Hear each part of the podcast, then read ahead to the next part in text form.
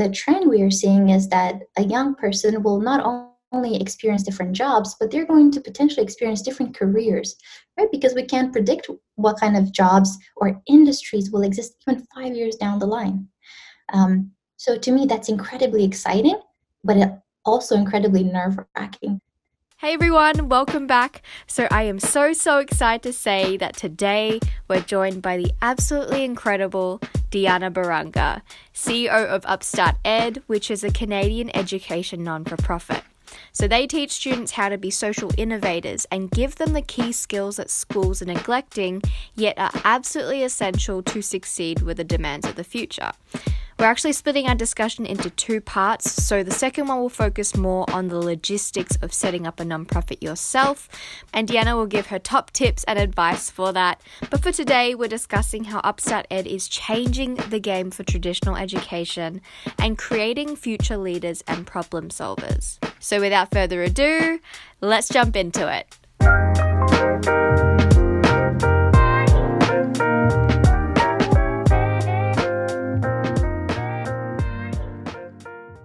In my mind, I thought I really wanted to work for the UN and I knew I wanted to make some sort of difference in the world. And the only avenue that I I, I knew of was the kind of like NGO approach. And so I spent three years, a lot of money as an international kid to go through the program. And in my last year of university, I discovered the startup scene here in Montreal. I didn't know what startups were. I had no idea what like mobile technology was. I didn't know how websites work, and I didn't know what the um, what's it called. Anyway, there were there were a lot of terms that I, I attended an event and there were a lot of terms It explains like, it though, right? There's a lot. Yeah, I was like, I know nothing, but it was a group of people who were really excited about about building the future, and they had this tool, technology, to do it, and that was very like I don't know, it, it definitely was a life changing experience because, in spite of my very privileged upbringing later in life and the education that I had access to, I finished one of the best universities in North America. That being McGill University. And by the way, you are going to hear this voice from time to time, just to clarify some things and also to celebrate the beauty of editing. Yay! Moving along. I finished one of the best universities in North America not really knowing what was going on in the world around me, not having the awareness, um, the skill set, the mindset, forget about the mindset to succeed in the workforce. So, just like the majority of students today, I graduated with a diploma. Uh, but saying that I was ready to step into the workforce was a, like that wasn't that wasn't necessarily the case at all. Mm-hmm and it's it's upsetting to see that that's a common thing that for me personally as well.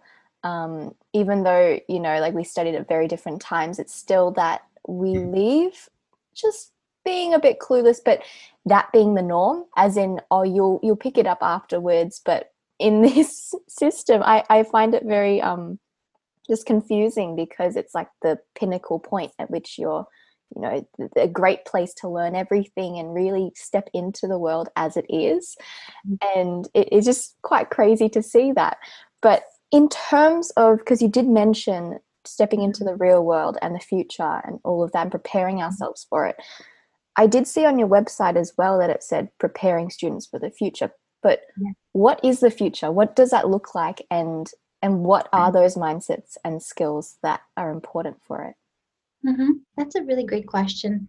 I, I, for me, the my perception and that of my colleagues at Upstart is the future is unknown, and the future is coming fast, and things are changing at such a high speed. Right?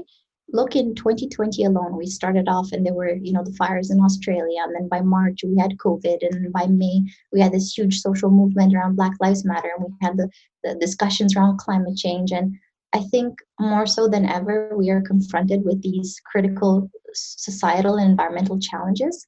And more so than before, I believe it's the responsibility of every single person in society to play an active role. And we're seeing that the new generation, Gen Z in particular, they're a lot more involved than even my generation or, you know, my parents. Um, so I, I believe that the future, it's it's it's a place where you will have to constantly reinvent yourself. And, you know, our parents, they studied in one particular domain, um, maybe had the same job for the majority of their lives. For my generation, it's been normal to have multiple jobs in the same domain. But the trend we are seeing is that a young person will not only experience different jobs, but they're going to potentially experience different careers, right? Because we can't predict what kind of jobs or industries will exist even five years down the line. And to iterate that point, in Sal Khan's book One World Schoolhouse, a study he referenced said that 65% of children starting grade school or starting prep will have jobs that don't even exist yet. And that study was done in 2011. So to me, that's incredibly exciting, but also incredibly nerve wracking because the way we're built biologically as, as humans is we need to send, fi- find that a balance and a place where we're comfortable. but the future will require us, and the present, in fact, requires us to con- constantly um, reinvent ourselves, constantly step outside of our comfort zones, and to have a certain degree of stress tolerance you know oh no stress it's yeah, true yeah. though because we actively avoid those uncomfortable feelings um, and reinventing the same as adapting ourselves to new environments because like you said before things like climate change things like uh, unforeseen circumstances that we just aren't if you were wondering yes i was very very close to saying unforeseen circumstances that are unforeseen uh, unforeseen circumstances that we just aren't used to and that we have to think on the spot that is a skill in itself. Yeah thinking on the spot and thinking of solutions um, amongst chaos or amongst problems. And so with upstart ed how are you actually trying to teach that to students? How is how is it done in an effective way where you can actually see change? That's a great question and it's something i'm uh, i'm very passionate about and kind of always tinkering with to say that Upstart alone prepares students for the future is a gross like overstatement. And Upstart by itself cannot achieve that. But one way in which we approach the problem is by focusing a lot on project-based learning and putting students in a context where they're already starting to question what are my personal values? What are the things that i care about?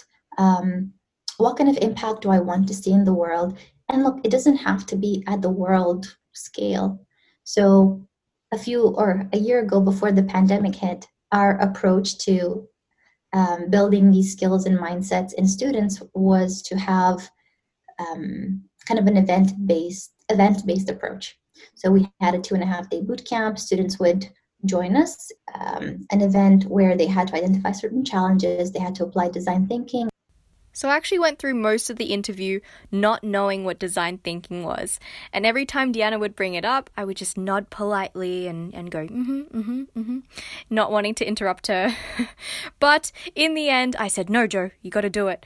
And I asked Deanna, what is design thinking? And this is what she said. It is a problem solving approach that focuses a lot on um, really understanding the needs of the person you're trying to serve. And so you don't have to be a designer to apply design thinking.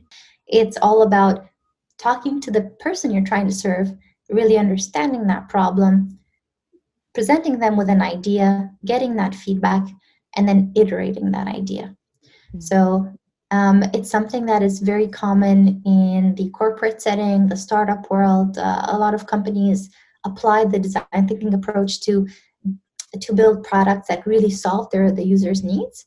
But it's also a wonderful approach for educators. For example if you want to develop a new course and you just you can't come up with it and you know you want to teach certain concepts have a conversation with your students and ask them really you know what what are the gaps that they're experiencing? What kind of educational journey would be interested for them?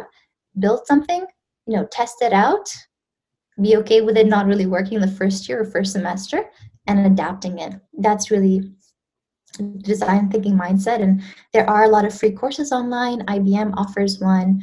Um, uh, so does IDEO. They have some videos on the design thinking process.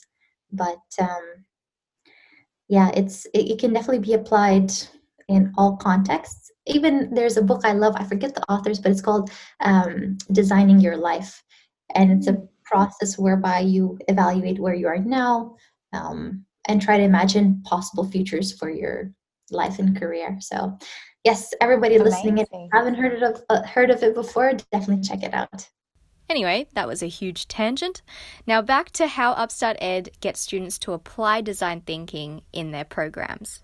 They had to apply design thinking and then pitch an idea, work in groups. And then from that pool of students, we would launch a four and a half month accelerator program. So they really went through the process of okay, this is the problem that I want to solve. Um, and this is the idea that I want to build. So now I'm going to go and meet the right kind of people, um, grow my network, develop those skills, and actually launch the solution. So, to clarify what you mean by that, so first the students will start with knowing themselves more, knowing their values, knowing um, what their priorities are, and what they want to see change in the world. And then from that, working together with Upstart Ed and coming up with uh, a, a live, what's the word? Like a a, vi- a viable, a viable product, an MVP. Exactly. So MVP, unfortunately, not what most people are thinking, which is most valuable player. However, minimum viable product. This is essentially a product with enough features to attract customers and help them, and also to grow and scale. MVP, a product that can actually scale and actually help people, uh, whether it be a long term or big impact. And then having is it coaching and mentoring throughout that to then actually be able to create what they've imagined in their heads? It is. It is a lot of coaching and hands-on work with the student themselves um, a lot of self-paced education. But you know joe something i wanted to share with you is out of everything that we've done the most actually effective program has been youth explore the one that i spoke to you before the podcast um, in which we focus on just helping young people realize that they can make a difference too.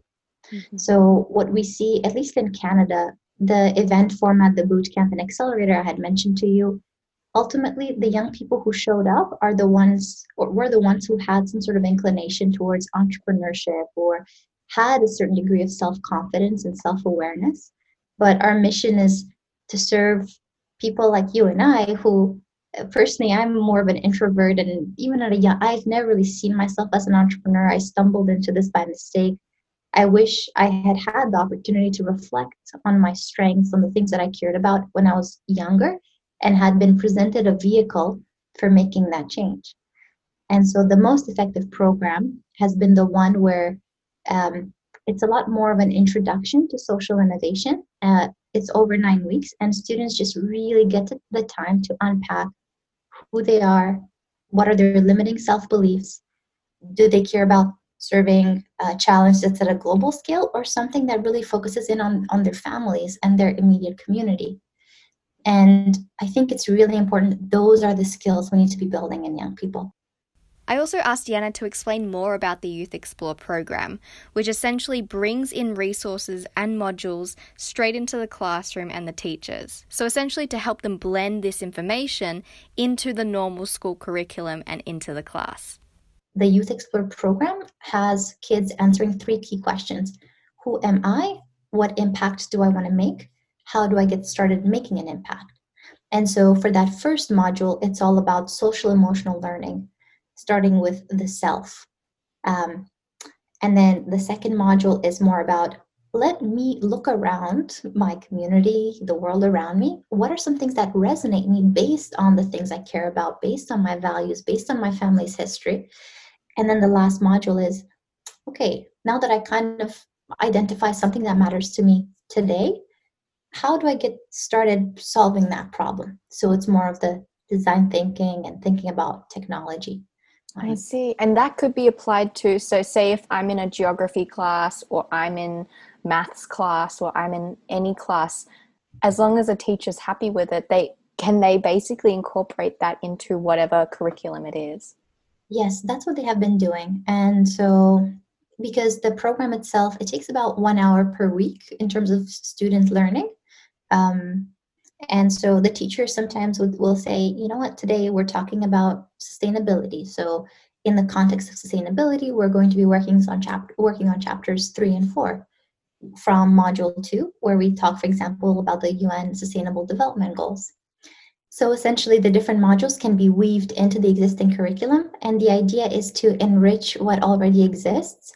Mm-hmm. Because going back to, oh, let's you know lobby and have the curriculum changed overnight, and you know some some countries in particular are doing a good job in terms of keeping the curriculum updated.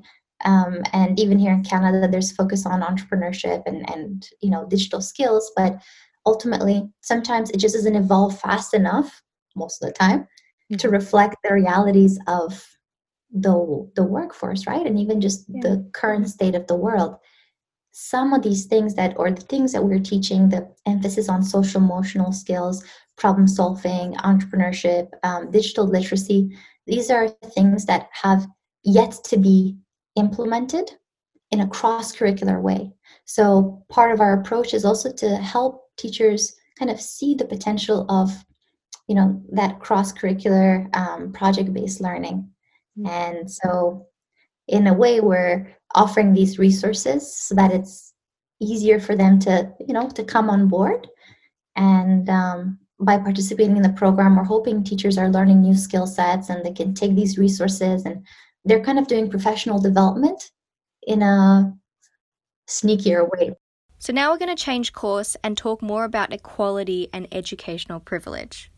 We're hoping to affect change by empowering young people to understand that there is a place for all of them at the table and that there there are many different ways of making an impact and it's something that's very dear to my heart because I actually started a podcast series a few months ago as well. And one of the guests said to me, the fact that you were able to even launch Upstart Ed is a privilege. Mm. And that was really eye opening for me, uh, especially in the ways that I teach young people because it is true. I was very lucky in the end. Well, lucky, you know, thanks to my parents and their hard work and whatnot to have landed a good job in my 20s that allowed me to put aside enough savings to then invest towards this mission that I'm passionate about. But it's because I don't have kids. I don't have to, you know, support my parents. I I'm very privileged in that sense. And not everyone has that privilege, although everybody should. And so when it comes to Upstart Ed and empowering youth, we want to keep that context in mind. And we want to make sure that it's about giving people permission and helping young people understand that again you don't have to be the bill gates. You don't have to like there are concrete ways for you to bring value to your community because you have value. Um, and then of course it's about being connected to the resources that you need to be empowered. So i think it's so important to be thinking about um, or and working with schools that are underfunded, that are serving visible minorities and marginalized communities um, here in Canada, that are serving the recent immigrant community. Because at the end of the day, the way to build a country's economy is not by just depending on the brilliant 2%, percent mm hmm it's by empowering, you know, the the entire population. So that's why education is so close to my heart. And um, I think the approach has to be on systemic change. And so, even for us, when we were doing those events, they're awesome. And for sure, they, it brought back the kids who were there. But at the end of the day, you know, you kind of sit back and think, um, in what way am I really moving the dial? Mm-hmm. So, what impact are you making? What real change are you creating? Yeah, for the people who need it most. Mm. That's exactly for the people who need it most. And um, with going back to that example that you gave with the sustainability, I just I love it because now I'm imagining that finally the content that you're learning is supplementing like an idea that you may have, like a project. And to really be like, okay, we're learning about sustainability today. It's not just going to be part of a test, but let me critically think about this content from a different perspective now, from a creation standpoint instead of just memorize, memorize, memorize, which is what I do so well. and mm-hmm. it is incredible because I love this practical learning and this real life, um, real life future thinking that we did mention before. I did just want to touch on the idea of pedagogy and the idea of psychology because you did mention that in the website uh, that, mm-hmm. that you use latest pedagogy principles. And so i'm really curious to know how do students learn best? How how do we teach best as well? You know that's a very complex question and i will give a full disclosure. I do not have any particular um, like uh, you know formal degrees in this. I am a self uh, self-taught learning experience designer. And i am myself learning by developing these experiences putting them out into the field and then getting that feedback from students and educators. And so i can only share what i have experienced and you know maybe that's helpful for for your listeners for your audience. I would say one of the the key things is different students learn in very different ways. And right now at least with our pro- uh, project based learning approach we are creating an environment where students learn how to learn. And i've seen it. I've seen it time and time again. I mean some kids maybe they're not able to regurgitate that information but they're amazing problem solvers or they're very creative. And one of the ways in which we found works for us at upstart ed is as much as possible getting students to work in teams right? Because when you're young or when i was in school i was taught look you have to get great perfect grades everywhere. And you have to be a well-rounded student which means you have to be perfect at everything. But the truth is you know there are some things we're better at and some things we're not as good at and that's okay right? Mm-hmm. like and so in that classroom setting having uh, students work in teams on different projects allows their you know different skills and competencies and strengths to come out and everybody's skills are valued because you're working together as a team Deanna mentioned afterwards the idea of actually building the skill of teamwork in the first place and not just chucking people into teams and hoping for the best. So, thank God for editing. Here we go. So I forgot to mention that in fact, it's about before even putting them in a team, it's taking the time for every child to understand what are their strengths, what are their weaknesses, and how can they work with other people, like building, you know, like the fundamental skills of teamwork before you bunch them together. Mm-hmm. And once you put them in that context, then you start seeing the magic. So Oh, as in giving as in teaching them teamwork skills and then getting them in teams? Yes teaching them teamwork uh, skills teaching them so even there's something that we use at upstart ed it comes from imp- improv and it's called the the yes and mindset. Uh, so yeah. typically not yeah if you're talking to a person they're like um, uh, yes but uh, blah, blah blah blah my idea is better because blah, okay fine. But it, yes and it's about building on each other's ideas. So before you put them in that team it's about teaching them also the social norms of teamwork you know it's not easy. It's not and again this is why that is also important to learn in school because then guess what? You go on to uni teamwork. You get onto the workforce teamwork. Like everything you do nowadays most of it is working with other people. So you need to be open to feedback. You need to let go of this idea that you're the only one that has that brilliant idea. And even for me in the context of my team or even in the context of the students that we coach the best ideas come from collaborative teams because the most innovative ideas um, approach problems from different perspectives. And so that's why design thinking, even as a practice, is valuable because it's not just you by yourself in a corner coming up with solutions. It's to say, you know, how could we, and I love this challenge we give to students is how can we design a better way for a person to cross a bridge or to get from, you know, from like from A to B, you know, and then design a solution some person one person's going to design a bridge another person maybe they're going to design some sort of like parachute thingy mabob another person's going to i don't know. But ultimately imagine taking all of those things putting them together into really a novel solution. So that's why the concept of again project based learning working in teams is so valuable. And uh, even at upstart when we have a disagreement. It's about re- reminding ourselves that we want the same end outcome and so you you're able to let go of the individual ego and come to a point where you're co-creating with others to develop a better solution mm-hmm. you know just imagine if we had students working together based on um, yeah, the things that they really care about and knowing the kinds of people they liked working with. Although you can't always decide who you work with, it's really important to know the kind of environment and the kind of people you like collaborating with. Mm-hmm. So I think if we could incorporate maybe a couple more steps before just throwing kids into teams, like that self reflection, um, teaching them the behaviors of successful teamwork, we would probably see more successful teams. Oh, for sure. For sure. Like I wish I wish we had like Upstart Ed teaching us teamwork in school because I would have been like, finally, finally we know. Like we just had to jump into it. It's like learning how to phone someone, like make phone calls that stuff no one teaches you. You just go i would like to book an appointment. So now digressing from my anxiety let's see how upstart ed reframes the idea of failure. The other piece of our approach at upstart ed is having the opportunity to try again and to iterate and to just be comfortable with this concept of failure. Um, less so in the youth explore program. It's, it's just that's a different approach. It's a lot a lot more about introspection um, reflection, those are really the critical skills we're teaching. In the context of a boot camp or especially our accelerator program, what we have students doing, for example, is every few weeks they have to present their projects. And so they present as far as they've gotten, and then we bring in a community to give them feedback. And so they go back to the drawing board and they come and present again. And they go to the drawing board and they come to, and come and present again.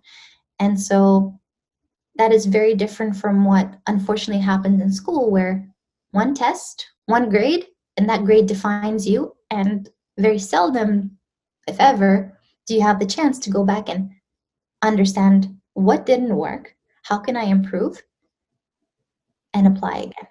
Oh that is the bane of everyone's existence i swear. I think it really leads to that idea of perfectionism because you really need to get it right in one go because it, technically, yes, in a curriculum, you rarely have chances to redo that and really show that you can master um, a, a, situation. Oh, Diana, you would love this uh, mm-hmm. TED talk by Sal Khan, the Khan Academy. Mm-hmm. Uh, he mm-hmm. he talks about mastery based learning and how he sees so many students who believe that they're not capable or believe that they're dumb because they can't get this complex topic. But he says that it all stems from a shaky foundation because they could never revisit the thing that they don't understand. For example, if they don't understand basic addition, they can't then do more complex things like algebra because their foundations are shaky. And so mm-hmm. his um, motto and his vision is to see students redoing and redoing and redoing until they master it mm. and then moving on to the next level so that they really conceptualize and really understand and unpack that topic whatever it is. Absolutely. And we've seen it. Like we've seen that happen. Students will come back to us saying i'm not terrified of these presentations anymore because i realize the purpose is to help me improve. And to and so even after our program ended we still had students emailing us saying hey you know i've continued work on the project. And can i get feedback? And so when this process becomes it's more about the feedback and you know like going back and tinkering with it and coming back like it just it's not about did i do well or did i do poorly. It's where can i improve? Where can i get even better? And I love that mentality. It's also why I really appreciate design thinking and why I'm such a strong proponent for it inside the classroom. Um, because it really aligns with this mentality of it's just about solving a problem. And you're not, maybe you're not going to have the perfect idea from day one. In fact, you will never have the perfect idea, um, especially if you're trying to create a solution for a human being, because humans are always changing, their needs are always changing. It's about having the commitment to build something, test it, get feedback, try again, and do it again and again and again. And life is like that because you you do it for other people, but also for yourself, right? Like in my twenties, I've already had the three, four jobs. I don't know, but at every job, like at every point, it felt like a failure. But it was about stopping learning and saying, "What does this teach me? Where do I go next?" And so you can use it in the context of your own life, in the context of learning, in the context of building a company, creating a podcast. And um, I really wish that we had we would we would place more emphasis of that on that in school because to be honest, in the context of our current world, um, there's no way we're going to get things right the first time around. You have to go through that journey. Yeah. And that's 100% the growth mindset that you're talking about. It's carol dweck's work is absolutely incredible just because it's flagging that by having growth mindset you're not focusing at least you, you don't have a negative view on failure. It's actually a mm-hmm. way to support you like you were saying. It's something that you need in order to grow. And mm-hmm. i have seen so many times in the classroom where students say oh miss i am so dumb. And i'm like but because they take the idea that they don't get a concept very quickly. It's very interesting. In classroom pace is something that determines smartness as mm-hmm. opposed mm. to mastery. And so yeah. there's a misconception between oh well i'm dumb because i can't get this straight away therefore it's a failure. But being able to on the flip side think it's just i don't have this yet. I, I just need to improve more. I need to do a reflection what don't i understand? And then move on from there. And that's exactly what i believe that upstart ed is helping achieve as well. It's true. And also knowing how you learn best because i mean you know it's just the way that that yeah that you learn. Um we i've seen some students speaking about pace. It's not that they're not quick. It's just they understand um, maybe they're more visual learners. So you know what? I'm going to draw it out for you as opposed to just reading text on paper or other people are about look i need to crunch the numbers because if i don't crunch the them i don't understand this big thing that you're you know you're present this budget or so it's about understanding how did do different kids learn best um, and that's why I said that even in the context of Upstart Ed, the project-based learning and you know the iterative approach, they're they're pieces of the puzzle, I believe. Um, but I I would love to see how we can further personalize the programs that we're we're teaching, because there's a lot to be said about that. And I know that only maybe you know when we start leveraging AI in a sense to personalize learning, can we get closer to to um, meeting the needs of every learner. But in any case, being inside a classroom where you're being lectured and just trying to grasp onto that information, it doesn't serve you in the short term, definitely not in the long term.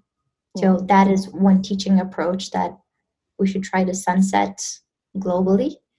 Um, is just getting there is a little bit more complex given you know the resources that we see in different countries. Here in canada there's a lot of emphasis now on teacher training teacher development but the reality is that teachers don't necessarily have a lot of time right? They're overwhelmed they're trying to keep up with curriculum and then you're also asking them to reinvent the way they teach. It's a lot so that's why it's so important to have organizations like upstart ed but a collection of nonprofits and, and more of the systemic approach where we're looking at how can we support educators and schools um, to adapt because it's it's tough putting the full onus on them i believe. I am just very happy hearing that.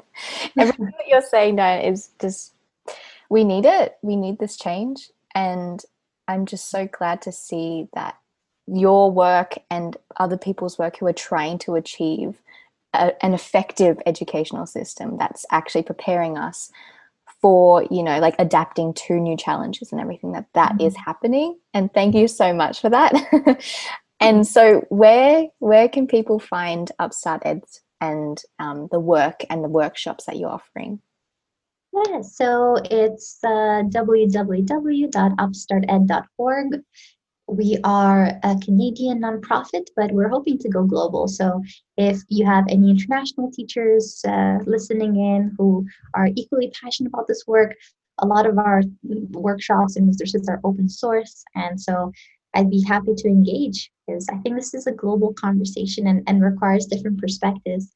At the end of the day, what works in Canada may not work in places like, you know, Australia, um, so it's always fascinating to understand how different countries and teachers are approaching this this question. Mm-hmm. Amazing. so that's part one of our conversation with the incredible Deanna. Part two is where we jump into the nitty gritty behind how to actually start a non for profit and all the things that Deanna wished she knew before starting. So if you love this conversation, please reach out to us, either Upstart Ed or Ready to Redo, because of course we would love to hear from you. See you next week.